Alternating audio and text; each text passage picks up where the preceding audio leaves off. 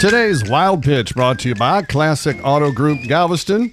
Broncos backup quarterback Chad Kelly was arrested for trespassing after he entered a stranger's house, sat down next to a woman on her couch who was holding a child, and started rambling incoherently.